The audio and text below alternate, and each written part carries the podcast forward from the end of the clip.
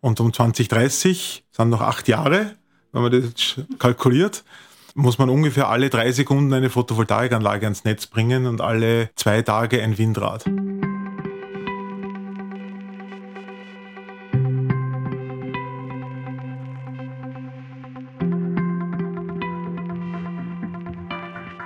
Herzlich willkommen zur 13. Ausgabe von Uncrypted. Heute mit mir wieder im Studio Willi Steindl. Hallo. Hallo. Und natürlich Thomas Nasswetter. Servus Thomas. Hallo. Unser heutiges Thema ist Green Tech und Green Marketing und dazu haben wir Peter Hochleitner zu uns ins Studio gelotst. Hallo Peter. Ja, hallo, danke für die Einladung.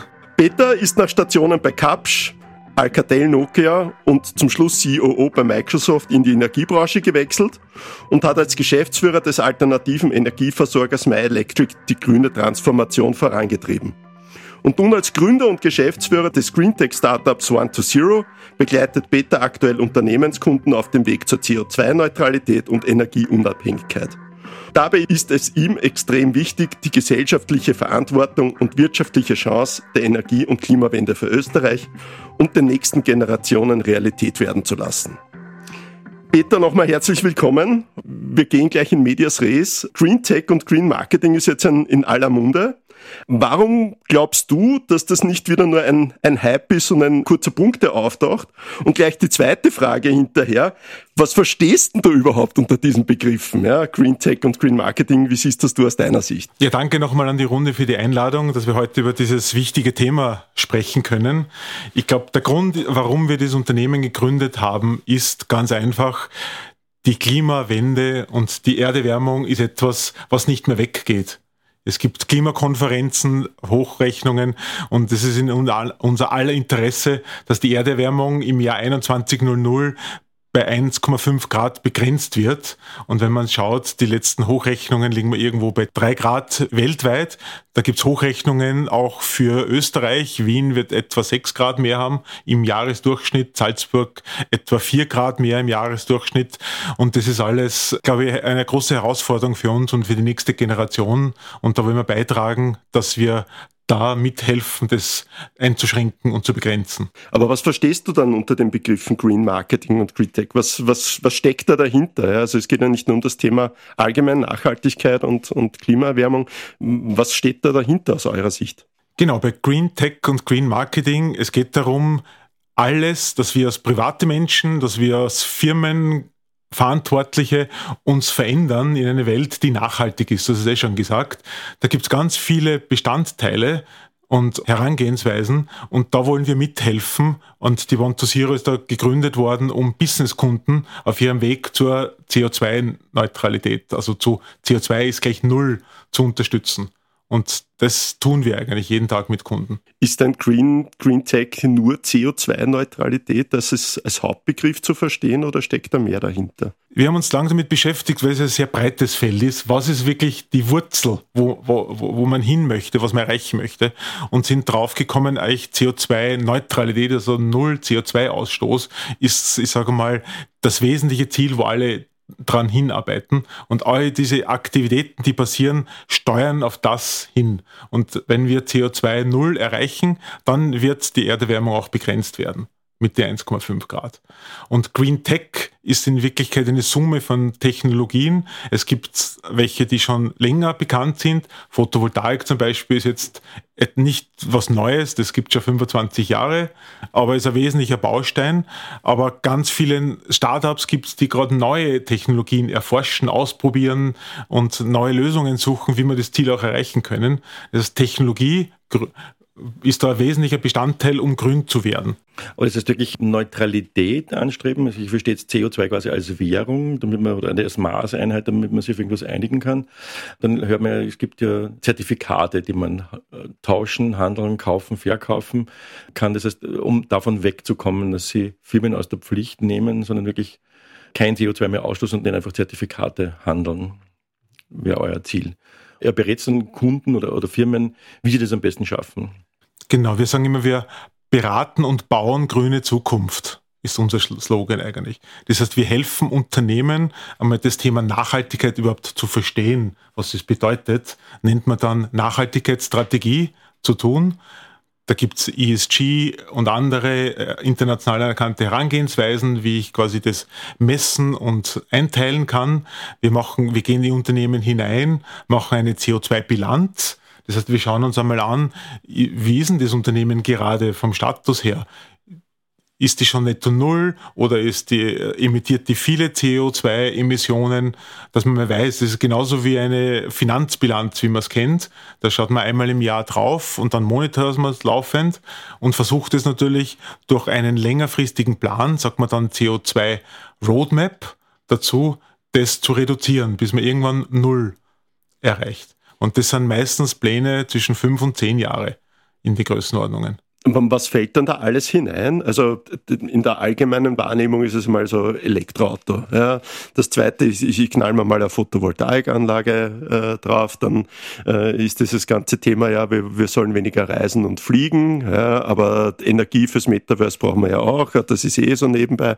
Also was, was fällt da alles hinein, um, um das auch wirklich beurteilen zu können? Also wie weit geht's hier nach hinten oder nach vorn oder wie weit betrachtet ihr das Ganze? Also das kann man einteilen, technisch ausgedrückt in Scope 1, Scope 2 und Scope 3. Scope 1 ist in Wirklichkeit, was ich selbst als Unternehmen produziere, sprich, wenn ich eine Maschine habe, die ein bisschen dampft und etwas emittiert, das wäre Scope 1. Scope 2 ist in alle Arten von Energieformen, die ich nutze, einkaufe und nutze. Und Scope 3 ist alles, was ich einkaufe, was ich von außen reinhole. Sprich, ob wenn ich, wenn ich Waren einkaufe oder wie die Mitarbeiter in die Firma kommen, ob wenn die mit dem Auto kommen, dann ist, ist, wären das Scope-3-Emissionen, die der, mit der Firma quasi schlecht geschrieben werden, wenn man so schön sagt. Und die CO2-Bilanz des Unternehmens belasten. Und aus diesen drei, Scope 1, 2, 3, da gibt's, das ist ein Regelwerk und ist zertifiziert und da teilt man das ein und dann schaut man, wo die meisten Emissionen liegen im Unternehmen und wie ich da hinkomme. Und da gibt es Dinge, die leichter sind, zum Beispiel Scope 2 Energie, hast du gesagt. Dann baue ich auf meinem Firmengelände eine Photovoltaikanlage oder wenn ich eine Wiese daneben habe, eine Freiflächenanlage.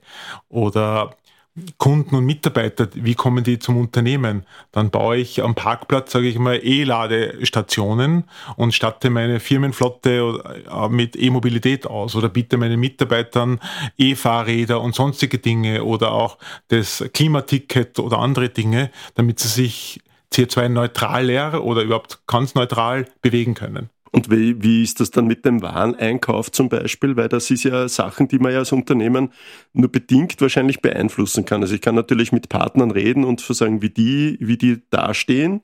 Aber wie kann ich das dann, wie fließt das dann in meine Bilanz dann quasi ein? Wie kann ich mich da als Unternehmen dann auch noch auch besser verhalten? Und vor allem, wie kann ich das dann auch für meine Kommunikation dann natürlich auch nutzen? Also Lieferkette, Einkauf ist eines der wesentlichsten Themen. Das heißt, um meine Bilanz nicht zu verschlechtern, Ländern muss ich mit Unternehmen zusammenarbeiten, die CO2-neutrale Produkte herstellen. Das heißt, wenn ich von denen ein Stück dann kaufe, dann belastet es meine Bilanz nicht, weil er es schon CO2-neutral herstellt und wenn er es mir verkauft, dann belastet es meine Bilanz nicht. Ist ein großes Thema. Ein Beispiel.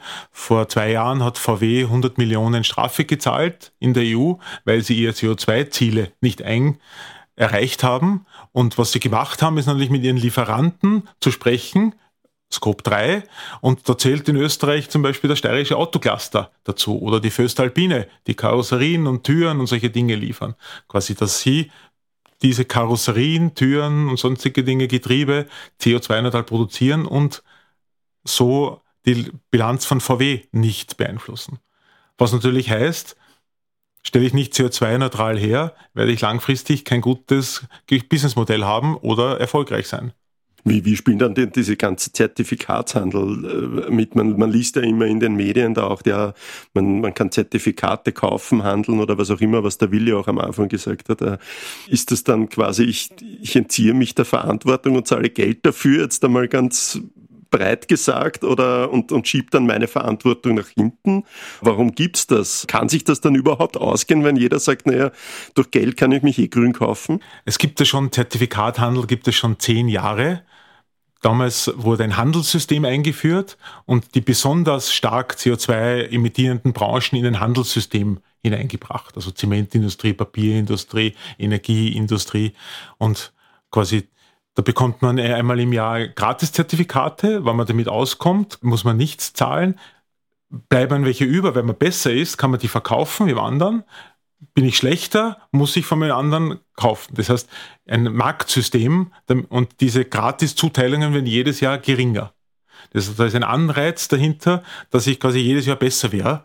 Und wenn ich viel besser wäre, dann kann ich meine Gratis-Zertifikate dir verkaufen und habe sogar was davon oder einen Bonus, dass ich besser werde. Das ist ungefähr ein Drittel der Industrie in diesem Handelssystem. Das heißt, zwei Drittel der anderen Industrie sind noch nicht dahinter. Und andere Länder haben bereits einen CO2-Preis eingeführt. Und auch Österreich hat jetzt vor kurzem einen CO2-Preis eingeführt mit dem vierten Quartal, mit 1.10. von 30 Euro pro Tonne. Das heißt, in Zukunft werde ich für CO2-Ausstoff zahlen müssen. Was ein Anreiz natürlich ist, CO2-neutraler zu werden. Und du hast gesagt, Zertifikate, was ist das Brückentee Greenwashing? Es sind natürlich, äh, diese Umstellungen dauern Zeit. Also ich habe vorher fünf bis zehn Jahre gesprochen. Also eine, eine Fabrik, eine PV-Anlage bauen, ich sag, braucht einmal drei, sechs Monate vielleicht in der Größenordnung. Wenn ich ganze Firmen, die Wärme, Kälteversorgung, alles mögliche umbauen muss, das sind Projekte, das, die dauern Jahre mit Bewilligungen und solche Dinge. Und da gibt es Zertifikate aus Brücken, wir nennen das Brückentechnologie. Das heißt, wenn ich schon unterwegs bin, aber ich brauche leider drei Jahre oder fünf Jahre dafür, auch bei bester Anstrengung, kann ich trotzdem meinen Willen nach außen beweisen, sagen, dass ich das unterstütze und so Zertifikate kaufen und so quasi meine CO2-Bilanz neutralisieren auf Null und einen Beitrag zur Umwelt liefern und wo dann Wälder und andere Eco-Maßnahmen unterstützt werden damit. Es ist aber kein Ersatz, es ist eine Brückentechnologie. Wobei Norwegen würde uns ja den, den kompletten Ersatz anbieten gerade. Habe ich vor kurzem gelesen. Die bieten ja an, von ganz Europa alles CO2 irgendwie unten im Meeresboden reinzublasen und wir sind alle unsere Sorgen los oder vor allem die Firmen sind unsere Sorgen los. Kann ich natürlich als Nichtwissenschaftler nicht beurteilen, ob das so rein vom äh, Hausverstand, ich würde sagen, nicht so die prickelnde Idee. Ja, diese langfristige Speicherung unterirdisch von dem schädlichen CO2 ist eine Möglichkeit, aber würde ich auch als Brückentechnologie bezeichnen. Also das Wichtigste ist, dass wir bis 21.00 einmal unseren CO, unsere 1,5 Grad die Erwärmung reduzieren. Wenn wir da Speicher, Speicherung, wenn wir es nicht schnell genug reduzieren können, dann speichern wir es einmal, bevor es in die Erdatmosphäre raufgeht und quasi Schaden anrichtet. Ist keine Lösung, ist eine, eine Brückentechnologie, um es einmal in den Griff zu bekommen. Aber natürlich muss ich das auch dann irgendwann einmal lösen. Das ist so wie das Atomendlager, das muss ich auch irgendwann einmal lösen. Ja, wissen wir alle, dass halt die Phasen für politische Entscheidungen meistens ein Ablaufdatum haben und ein berühmter Satz sagt, was interessiert mich mein Geschwätz von gestern? Also das glauben wir jetzt nicht, dass das dann irgendwann gelöst werden wird, sondern das wird dann einfach dort bleiben, oder? Darf, darf ich da gleich einhaken beim Geschwätz von gestern? Weil das passt jetzt, weil das was du jetzt da gesagt hast später, das finde ich sehr spannend. Ich höre aber seit 20 Jahren. Ich habe vor 15 Jahren einen Kunden dabei begleitet, CO2-neutral zu werden. Ich habe ein bisschen Einblick gehabt in diese Prozesse. Wir sind jetzt 15 Jahre später. Also der Kunde hat es dann auch geschafft. Aber wenn wir uns anschauen, allein die Zunahme im Bereich des Verkehrs in Österreich ist eine einzige Katastrophe, weil statt irgendwo zu reduzieren, haben wir das innerhalb der letzten zehn Jahre noch um 70 Prozent gesteigert. Dieser Anspruch und diese Wirklichkeit, so mal ganz persönliche Einschätzung, ist das nicht irgendwie Augenauswischerei oder Nervenberuhigung, weil wir haben noch mal zehn Jahre, das CO2 zu reduzieren, sondern so wie es jetzt ausschaut, haben wir es eh schon versäumt. Also grundsätzlich hast du recht, wir haben viel zu lange zugewartet und erst ein Aufschrei von Greta Thunberg und anderen, von vor allem der nächsten Generation, weil ich sage mal, unsere Runde wird vielleicht nicht mehr leben im Jahr 2100, aber die nächste Generation, also links und rechts sehe ich. Wir arbeiten aber die nächste Generation ist, geht ja auf die Straße, Friday for Future, und möchte, die leben dann noch, das ist, und haben dann auch Familien und Kinder und wollen eine lebenswerte Zukunft haben. Und es hat schon ich muss sagen, die letzten fünf Jahre so ungefähr einen großen Umschwung und Beschleunigung erwirkt. Was man schon merkt, ist, dass die EU jetzt das in die Gesetzgebungen vor, ich sag mal, vier, fünf Jahren EU Green Deal, Fit for 55 Paket einmal ernst genommen hat und eingesetzt hat, das jetzt in die österreichische Gesetzgebung kommt. Jetzt, heute gestern war auch wieder das Erneuerbaren Wärmegesetz, vorher, vorher das Erneuerbaren Ausbaugesetz und so weiter. Da kommen jetzt Regeln, Vorgaben, Initiativen und so weiter. Also jetzt kommt es in Schwung natürlich. Aber du hast vollkommen recht, wir sind sehr spät dran und müssen jetzt da wirklich dranbleiben, um das auch zu tun. Das alles sind für Unternehmen und auch für Privatleute immer irgendwelche Kosten und mhm. Dinge, die ich tun muss. Und es ist beschwerlich und ich muss mein Auto verkaufen und mein anderes kaufen. Und ich glaube, wir sollten bei allem die Chance auch sehen dahinter. Weil Europa hat die einmalige Chance und auch Österreich in Europa die einmalige Chance, da ein Vorreiter zu sein, die Lösungen, die Themen, die Spezialisten, die Unternehmen, die das können, auch hervorzubringen, weil die restliche Welt wird das die nächsten 30 Jahre brauchen. Und nicht nur die EU ist, übt Druck auch, sondern auch der Konsument übt Druck aus. Also wir arbeiten mit dem Handelsverband zusammen und 30 bis 40 Prozent einer Marke, eines Markenwerts wird durch Nachhaltigkeit schon bestimmt.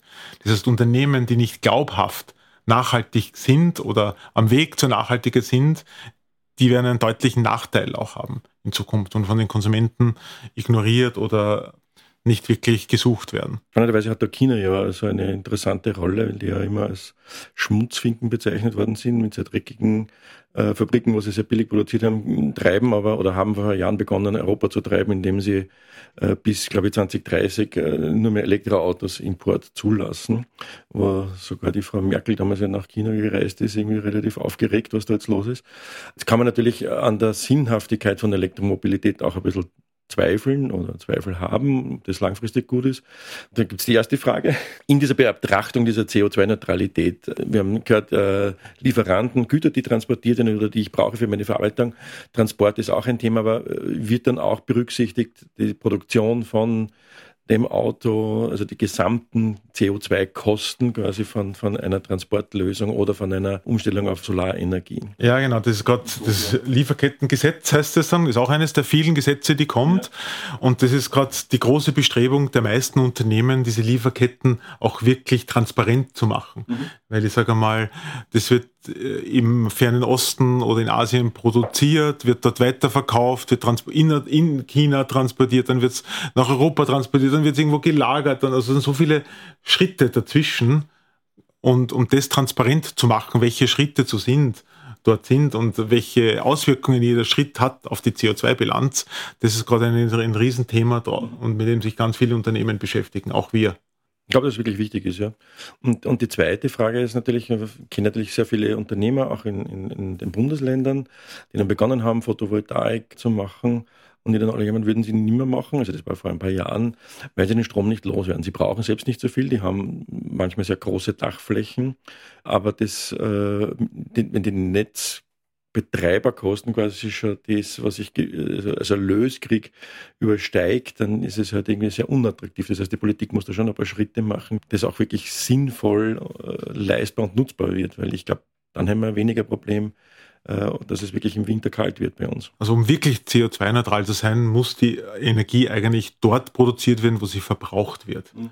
Das heißt, es macht nicht viel Sinn, wenn ich sie im Nordeuropa, Norwegen hast du erwähnt, produziere, quer Europa transportiere und dann bei uns irgendwo dann nutze. Das ist nicht nachhaltig. Mhm. Nachhaltig ist, wenn man am Dach eine Photovoltaikanlage hat, das und nutzt und wenn die Sonne scheint, einen Speicher hat, um wenn halt die Sonne nicht scheint, in den Abendstunden oder am nächsten Tag oder wann auch immer, das auch zu speichern, dein E-Auto damit zu laden. Das ist wirklich nachhaltig und ein geschlossener Kreislauf. Und da müssen wir alle hin dahinter. Aber das geht sich mal für Private ganz gut aus in der Bilanz. Aber für Firmen, die wirklich große Flächen haben, die produzieren Überschuss meines, meiner Erfahrung nach. Oder sehr viel Überschuss. Wenn sie nicht so viel Maschinen haben, zum Beispiel in Speicherung, ist ja nach wie vor etwas, was sehr teuer ist. Ja, bei uns waren viele, also erstens einmal, diese, der Weg zur Nachhaltigkeit ist ein Weg der Elektrifizierung. Mhm. Das heißt, alles wird jetzt elektrisch. Du hast vorher Auto erwähnt, also alle Dinge des täglichen Lebens werden elektrifiziert. Es gibt die, die letzten Hochrechnungen äh, der österreichischen Gesellschaft und Verband der, der, Energieanbieter sagen etwa die nächsten 10, 15 Jahre eine Verdopplung des Strombedarfs in Österreich voraus.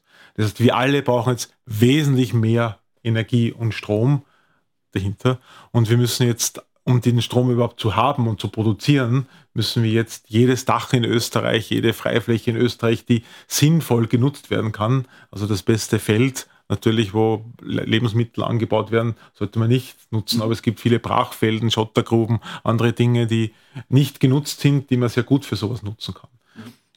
Und wenn, wenn das passiert, dann äh, wird es auch genutzt. Und Energie war auch über viele, viele Jahre wesentlich zu günstig für den Wert der Energie. Jetzt durch in den letzten, ich sag mal, sechs bis zwölf Monaten ist auch der Energiepreis gestiegen. Hören und lesen wir alle in, in der Zeitung auch.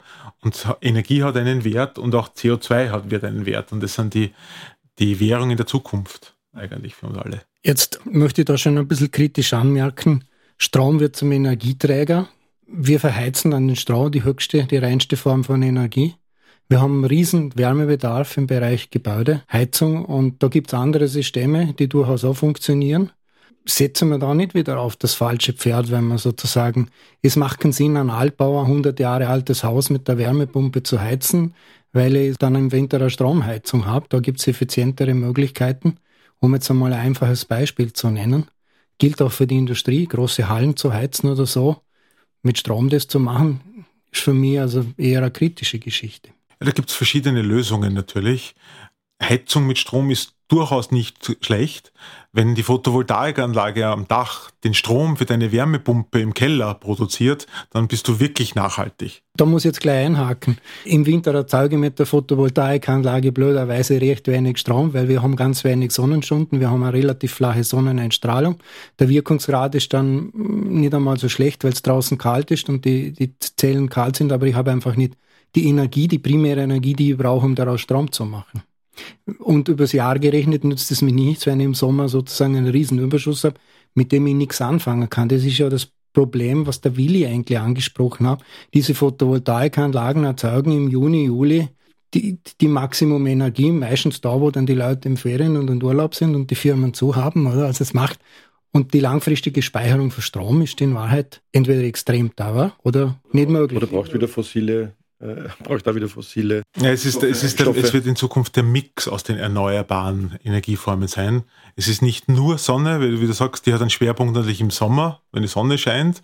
Es ist auch Wind dazu, im, der der Zonen ausgleicht, die, wo vielleicht keine Sonne ist. Und es ist Wasser auch weiterhin. Und auch Wasser als Speicher dahinter.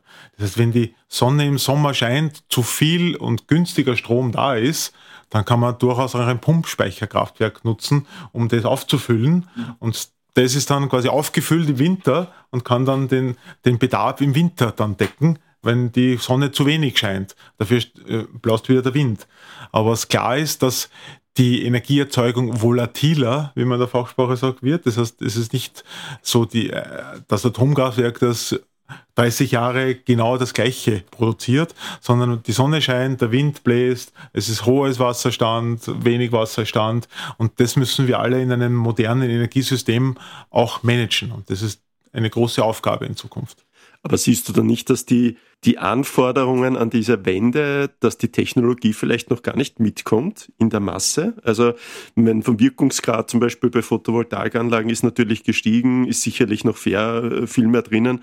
Aber kommt da die Technologie den Ansprüchen hinterher? Also schaffen wir das gerade? Gibt es da genug Ideen dazu, um diese Kombination aus den verschiedenen Energiequellen auch wirklich sinnhaft zu nutzen und auch in einen Kostenrahmen zu machen, damit es auch massentauglich wird. Darum heißt es ja auch Green Tech, die Technologie, der Fortschritt jetzt, wo quasi die Menschheit sich die letzten fünf, sechs, sieben Jahre so sehr stark auf das Thema fokussiert hat, gibt es auch große Fortschritte auf diesen Themen. Nehmen wir mal ein Elektroauto vor fünf Jahren. Wie weit ist das gefahren und wie fährt das Elektroauto heute und wie wird das Elektroauto in fünf Jahren sein? Elektroauto wird in fünf Jahren der Heimspeicher für dich zu Hause sein. Du wirst keinen eigenen Speicher haben. Das wird eine Batterie haben und wird einfach geladen sein und ans Haus zurückgeben oder, das, oder vom Haus was nehmen, wenn du, wenn du wohin fahren willst. Es wird digital vernetzt werden. Wenn du weißt, wo du hinfährst, nimmt er sich einfach so viel Strom von deinem Haus und hat genug für die Reichweite. Also das werden intelligente Lösungen sein, die da sind. Oder auch Unternehmen. Wir machen jetzt die ersten Pilotversuche mit Unternehmen, die mit einer Energiegemeinschaft mit ihren Mitarbeitern gründen. Weil meistens die Mitarbeiter wohnen ja irgendwo in, in der Nähe des Unternehmens, im Nachbardorf oder, oder zwei Dörfer weiter. Das heißt, wenn das Unternehmen den Strom nicht braucht, dann können es die Mitarbeiter nutzen, den Strom, weil du gesagt hast, Überschusseinspeisung dahinter. Das, die, die modernen Bonussysteme für Mitarbeiter wird nicht vielleicht die gratis Kiste Bier sein oder äh, vielleicht verbilligte Produkte, was man einfach mitnimmt, sondern wird einfach erneuerbare, nachhaltige Themen sein, wo dieses Unternehmen den Mitarbeitern zur Verfügung stellt. Da bin ich bei dir. Ich glaube auch, dass Technologie, also blöd gesprochen, wenn wo Geld zu holen ist, dann wird es auch Technologie geben, weil dann werden sie, äh, wird auch, wird, wird Forschung passieren, wird was auch passieren. Und das sehe ich auch schon. Also da ist Web 3.0 natürlich irgendwie eine, eine große Hilfe. Blockchain natürlich, Energiehandel irgendwie auch im, im, im gibt es ja auch schon Modelle, wo ich im Freundeskreis irgendwie handeln kann. Ich kann mich da anschließen. Das glaube ich sogar, ja genau. Aber trotzdem, es gibt halt immer noch Netzbetreiber und es ist halt, es, entstehen immer noch Kosten. Ich glaube, dass man da Regierungen auch Österreich da noch ein bisschen einen, einen, einen guten Weg oder ein, ein gutes Stück einlenken muss und in solche Sachen leichter möglich zu machen. Ich glaube, dass momentan noch sehr viele Hürden sind. Das, das kriege ich an, an allen Ecken mit. Aber das ist ja gut, dass es ein Unternehmen gibt, die beraten, speziell bei Unternehmen. Aber das, du hast jetzt ja schon am Punkt angeschnitten, dessen äh, das äh, eigentlich ins Green Marketing geht. In meiner Vorstellung wäre das ja dann irgendwie so, also ich, das sind Anreizmodelle für Mitarbeiter, so ein Marketing-Thema wäre Employer Branding zum Beispiel. Oder ich tue natürlich etwas für die Umwelt. Um das geht ja in diesen, diesen Punkten. Aber ist da nicht auch, du hast das eh schon angesprochen, Peter, ein bisschen Schindel getrieben in der Vergangenheit? Gibt es da nicht schon ein bisschen jetzt schon verbrannte Erde? Das hat ja immer so ein bisschen einen Beigeschmack. Dann hängt man sich so ein grünes Mantel um und alles ist, ist gut und ich kann im Hinten rausblasen, was ich will. Nachhaltigkeit ist natürlich ein, ein, ein Megatrend, den, auf den alle aufspringen. Der einen mehr glaubhafter, der anderen weniger glaubhafter dahinter. Was, was schon passiert ist, dass die Gesellschaft das Thema jetzt ernst nimmt, das Verständnis der Gesellschaft wesentlich besser wird, was das bedeutet, was Greenwashing ist, was nicht Greenwashing ist. Soziale Medi Medien machen das auch transparent sofort. Also ein Unternehmen, das, ich sag mal, Greenwashing klar sichtbar macht, wird sofort in den sozialen Medien verrissen und an den Pranger gestellt auch. Das sieht man jeden Tag in den sozialen Medien. Und es wird immer wichtiger für Unternehmen, einen glaubhaften Plan zu haben, den es auch veröffentlicht in einen Nachhaltigkeitsbericht jedes Jahr. Wie komme ich zu dieser CO2-Neutralität? Und das ist auch eines der, der Richtlinien der EU. Unternehmen ab einer gewissen Größenordnung müssen in den nächsten zwei, drei Jahren Nachhaltigkeitsberichte veröffentlichen. Und es gibt auch, wie ich das Ganze messe und zähle, heißt dann Taxonomieverordnung. Das ist ein sehr schwieriges Wort. Ist, hat auch schon einen schlechten Beigeschmack, einen, schlechten, erfahren mussten. Aber, und damit werden auch diese Maßnahmen von Unternehmen auch bewertet und äh, verglichen und haben auch Auswirkungen auf, die, auf den Finanzmarkt über die Kreditfähigkeit von Unternehmen. Aber ist es nicht so ein bisschen auch das Thema, wenn du, auch wenn du das jetzt schon so kurz erzählst, das, ist so, das klingt so wahnsinnig kompliziert. Also der Otto-Normalverbraucher, die Otto-Normalverbraucherin, können da wirklich alle mitgehen, weil sie es alle verstehen? Ich, ich glaube das ja nein. Ich glaube, dass es sehr schwierig ist, dieses Thema in allen wirklich gut zu verankern. Es ist eine, eine wesentliche Veränderung der Welt. Die, das ist, Nachhaltigkeit ist ein Megatrend wie Digitalisierung. Versteht jeder Digitalisierung? Ich glaube, wir, wir, wir sind mittendrin. Aber die haben begonnen, Digitalisierung hat einen großen Vorteil. Sie spielt mit der Convenience. Und das ist das, warum wir immer gut gewinnen, irgendwie, und warum äh, große Konzerne gewinnen, weil sie convenient sind. Und alles, was, äh, wenn man jetzt, sagen wir jetzt, äh, viele Menschen fragt, Energie sparen klingt jetzt nicht so super convenient. Bin, ich nicht deiner Meinung, wenn ich mir eine PV-Anlage kaufe, die rechnet sich nach fünf Jahren und, und nach fünf Jahren spare ich deutlich Geld, dann ist es schon Convenience. Und das bringt die Leute dazu, jetzt massiv in das Thema hineinzugehen. 50 Prozent der Einfamilienhäuser kaufen einen Speicher auch dazu. 50 Prozent, der ungefähr das gleiche kostet wie die PV-Anlage. Also das sind alles durchaus Investitionen, aber es, es rechnet sich auf der einen Seite und und ist gleichzeitig nachhaltig. Und wenn diese zwei Elemente gut zusammenpassen, dann kommt eine Bewegung hinein. Mhm. Aber wie, wie, wie können jetzt Unternehmen, weil jetzt dieses, dieser Deckmantel des Ich bin nachhaltig oder mein Unternehmen ist nachhaltig, kommt jetzt, taucht immer wieder auf aus verschiedenen Seiten. Ja? Und ähm, dieses Thema Greenwashing kommt von der anderen Seite, Glaubwürdigkeit. Wie können jetzt Unternehmen dann ähm, wirklich auch glaubhaft darstellen in Zukunft und das auch für die Kommunikation nutzen? Du hast von 30 bis 40 Prozent vorher gesagt, dass das wichtig ist äh, in, in der Markentreue oder vielleicht auch in der Markenglaubhaftigkeit. Äh, was können Unternehmen dafür tun, damit das, was sie tun, auch wahrgenommen wird und glaubhaft äh, dargestellt wird und dass die nicht sagen, er ist schon wieder einer, der, der sagt, er ist grün und äh, ja super und dann steht der Chef mit Porsche vor der Tür. Ja? Also was ist da die Aufgabe von Unternehmen? Ja, du sprichst was Wichtiges an. Ich glaube, das Wichtigste ist, dass das Unternehmen eine Nachhaltigkeitsstrategie auf Vorstandsebene oder Geschäftsführungsebene macht. Das heißt, ich muss ein, mir überlegen, was bedeutet Nachhaltigkeit für das Unternehmen und es geht in jeden Geschäftsbereich, egal ob Marketing, Produktion, Einkauf, Vertrieb, das ist in jedem Bereich eine große Veränderung. Der Vertriebsmitarbeiter wird mit E-Auto zum Kunden fahren. Der Einkauf wird nur mehr nachhaltige Produkte einkaufen. Die Marketingabteilung muss die Kommunikation auf diese Themen umstellen. In der Personalabteilung wenn neue Mitarbeiter, wenn mich neue Mitarbeiter fragen und die fragen nicht mehr nach dem, nach einem Firmenauto, die fragen, die fragen nach einer, nach einem Klimaticket und die wollen wissen, ob wir glaubhaftig nachhaltig sein. Unternehmen werden auch keine neuen Mitarbeiter, also die, die War for Talents nicht mehr erfolgreich sein, wenn sie das nicht tun. Also es hat Auswirkungen auf alle Bereiche des Unternehmens. Und je länger ich warte, umso schwieriger wird es für Unternehmen, auf den Zug aufzuspringen. Wenn wir jetzt einmal auf das Thema Marketing zurückkommen, diesem Anpassung für Systeme. Man muss ja schon eines dazu sagen, Energie, die nicht verbraucht wird, ist die, die am besten ist. Weil wir reden jetzt, der Vertriebsmitarbeiter wird sich in sein E-Auto sitzen. Ist da nicht überhaupt schon der erste Denkfehler drinnen? Muss der überhaupt noch zum Kunden fahren oder gibt es andere alternative Methoden und wäre es nicht sinnvoll, das zu forcieren? Sprich, der Mitarbeiter kriegt nicht als Prämie ein Auto, sondern er kriegt eine Prämie, wenn er kein Auto mehr besitzt. Genau das sind die Konzepte der Zukunft. Ja. Man muss nicht zum Kunden immer hinfahren, man kann über Videokonferenzen Gespräche führen. In unserer Branche eine PV-Anlage baut sich noch nicht über eine Videokonferenz. Ja. Also man muss schon einmal aufs Dach klettern, vermessen, Kabelwege, alle diese Dinge auch einmal anschauen. Aber ich muss nicht 20 Mal hinfahren, ich kann zweimal hinfahren dahinter. Und ich kann eine Erstbegehung auch mit dem Kunden über sein Handy und seine Kamera sagen, zeig mal den Dachstuhl, zeig mal deine, deinen, Schrank, den Elektroschrank und so weiter. Das kann der Kunde, der schaut seine Kamera ein und das schon machen. Und da spare ich überall Wege mhm. dahinter. Und das ist das absolut Richtige. Die beste Energie ist die, die ich nicht verbrauche. Wir werden sowieso doppelt so viel Energie verbrauchen in naher Zukunft. Und Energieeffizienz, Wärmedämmung, Wege einsparen, das ist auch ein wesentliches Thema aber jetzt einmal brutal gesagt, ist dann Grün nicht unsozial? Weil wenn ich nicht mehr mit den Leuten dann quasi diesen persönlichen Kontakt habe, und da bin ich jetzt dann ein bisschen von dem alten Vertriebserfahrung, aber wir leben doch alle von den sozialen Dingen. Ja? Also die soziale Kommunikation, der Austausch untereinander ja? und der persönliche Austausch. Ja?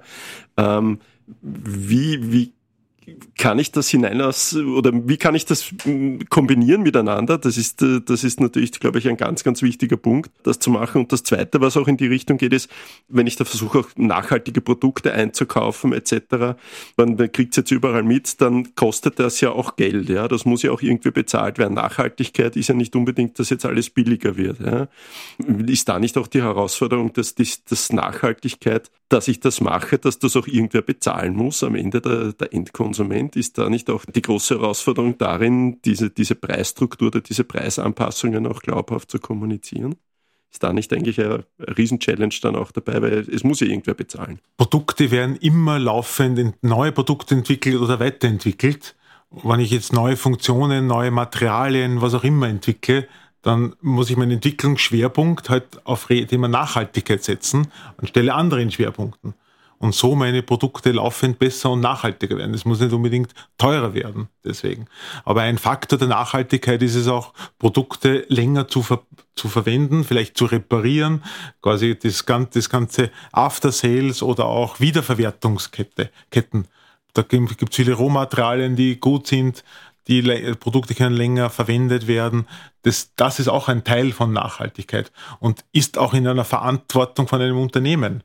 Das heißt, die Produkte des Kunden vielleicht auch wieder Thema Glasflaschen äh, einsammeln, all diese Themen, das wird in die Verantwortung der Unternehmen, in die CO2-Bilanz langfristig hineinwandern, diese Verantwortung auch zu übernehmen. Und kann auch wieder ein Geschäftsmodell sein. Ich glaube, findige Köpfe finden da auch die Geschäftschancen auch dahinter. Und, das, und Österreich als Vorreiter kann da wirklich eine, in der Welt sowieso, weil viele Teile der Welt noch gar nicht so gestartet sind wie Europa. Und Österreich, glaube ich, hat momentan schon einen sehr guten Fortschritt die letzten zwei, drei Jahre gezeigt auf dem Thema. Jetzt ist Österreich ein, ein KMU-Land, das sehr viel von Einzelunternehmen oder Kleinbetrieben lebt. Was ist da deine Empfehlung oder wie siehst das du? Wie können da auch kleine Unternehmen da wirklich ihren, ihren Beitrag dann, dann dazu, dazu leisten, das auch zu machen. Bei großen Unternehmen ist es schnell sichtbar. Ja. Also ich habe eine, bin, habe meine zwei Standorte, habe da Lebensmittel vielleicht, dann habe ich Photovoltaik, dann ist das so total sichtbar. Aber wie können das dann kleine Unternehmen, die ja den Großteil der österreichischen Wirtschaft eigentlich ausmachen, dann leben davon oder erleben oder erfassen? Erstens einmal werden große Unternehmen, kleine Unternehmen, die ja Lieferant der großen Unternehmen sind, unterstützen bei dieser Umstellung. Das wird passieren. Hoffentlich unterstützen und nicht in die andere Richtung. Das wird passieren. Kleine Unternehmen müssen keine hochentwickelten Nachhaltigkeitsstrategien mit 200 Seiten Dokumenten fabrizieren, sondern es gibt ja schon einfache Arten und Weisen, wie ich einen Beitrag auch leisten kann für, für meinen CO2-Fußabdruck. Wir haben gesprochen über Photovoltaikanlage, ein Speicher, ein E-Auto, Wärmedämmung, vielleicht äh, natürliche äh, Rohstoffe aus der näheren Umgebung, die nicht lange ange angeliefert werden und wo auch die Herstellung, ich sag mal, äh, transparenter ist. Also da reichen oft einfache kleinere Schritte, die sich in sich wieder rechnen, um diese nächsten Dinge zu tun. Aber was sicherlich passieren wird mit dem Thema Green Finance ist, dass, dass einfach nicht nachhaltige Dinge teurer werden und nachhaltige Dinge preiswerter werden. Also diese Balance wird sich verändern dahinter. Teils vom Staat, teils vom Konsumenten getrieben. Ich glaube auch, dass große Firmen da durchaus einen Druck wieder ausüben werden auf äh, kleinere Firmen, weil sie natürlich eigentlich ja zwei Bilanz äh, dann irgendwie in den Griff kriegen müssen, was natürlich den Druck auf kleine Unternehmen erhöht. Äh, und ja, irgendwie muss es bezahlen. Das heißt, die kleinen Firmen werden natürlich auch, es wird teurer werden, irgendwo das Produkt, denke ich mal, irgendwo. Die Investitionskosten müssen abgegolten werden.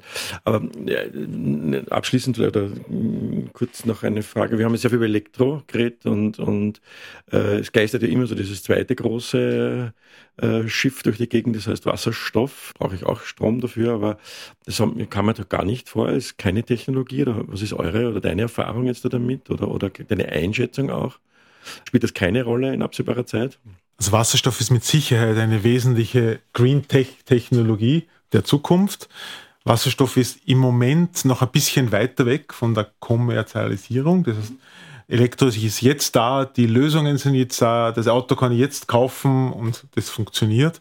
Wasserstoff zum Beispiel ist äh, sehr gut geeignet für gewisse Anwendungsfälle, für andere weniger für zum Beispiel äh, lange Reichweiten, Schwerverkehr, große Lastwagen ist die Batterietechnologie nicht gut geeignet, ist die Wasserstofftechnologie besser geeignet.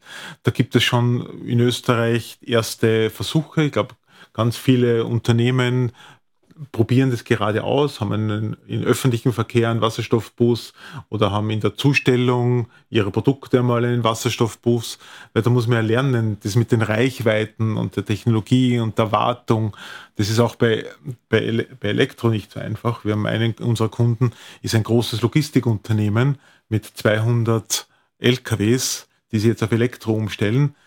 Das ist eine radikale Veränderung. Ich muss über der Nacht am Standort laden, 200 Autos, da muss ich ja Infrastruktur schaffen, Lademöglichkeiten. Dann die, die Reichweite auch, also vorher die, die, die Tourenplanung eines, eines Logist Logistikers, ja. der war vorher quasi ganz anders und jetzt muss ich Ladepunkte einplanen, Ruhezeiten fürs Laden der Batterie und all diese Dinge. Also die Geschäftsmodelle, die Erfahrungen fehlen da einfach und da brauchen Unternehmen Hilfe. Und bei Wasserstoff ja auch im privaten Bereich äh, speichern, lässt sich ja einfacher speichern.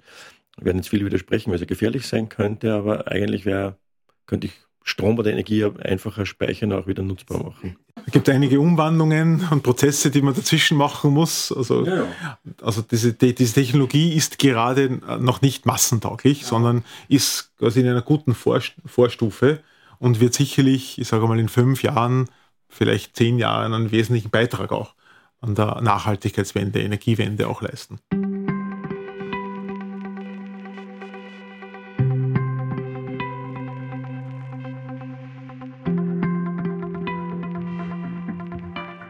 Dann versuche ich mir wieder einmal eine Zusammenfassung. Heute haben wir eine relativ kontroverse Diskussion gehabt. Der Peter Hochleitner, unser Gast, der hilft Unternehmen dabei, sich mit dem Thema Nachhaltigkeit auseinanderzusetzen und vor allem so zu verstehen. Und er unterstützt dabei, CO2-Bilanzen zu erzeugen und auch CO2-Roadmaps. Das sind sozusagen Pläne, wie man in fünf bis zehn Jahren CO2-neutral werden kann, dann sind ein Begriff gefallen, Scope 1 bis 3, das ist die Betrachtungsweise, wie man so eine CO2-Bilanz überhaupt erstellt. Scope 1, das betrifft sozusagen das Unternehmen in seinem Kern und Scope 3 sind dann zum Beispiel die Mitarbeiter, die dann mit dem Auto in die Firma fahren. Dann ein wichtiges Thema ist das Thema Lieferkette und Lieferanten insgesamt. Also sprich, diese CO2-Neutralität wird sich nicht in einem einzelnen Unternehmen abspielen, sondern das muss auf vielen Schultern dann ruhen, damit das so äh, funktioniert.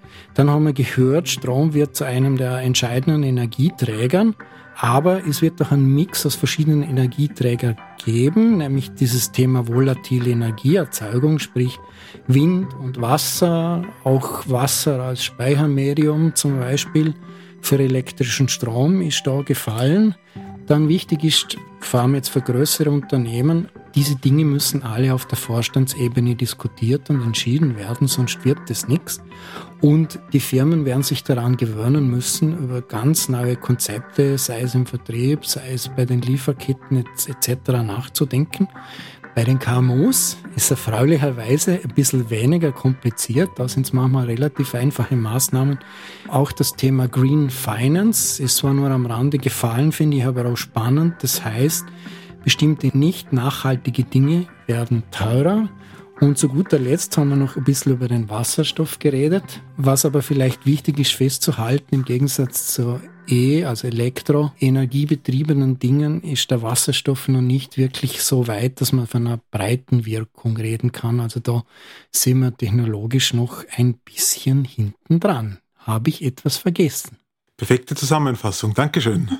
Und das Wichtige ist, dass wir anfangen, sofort anfangen die Österreicher, das, das, das hat sich sehr ambitionierte Ziele gesetzt. 2040 CO2-neutral als ganzes Land. 2030 100% erneuerbarer Strom. Und um 2030 sind noch acht Jahre, wenn man das kalkuliert, muss man ungefähr alle drei Sekunden eine Photovoltaikanlage ans Netz bringen und alle zwei Tage ein Windrad. Also ambitionierte Ziele und darum anfangen, anpacken, los geht's. Wir alle können da mitmachen. Und ich glaube, das ist das Wichtigste. Machen und tun.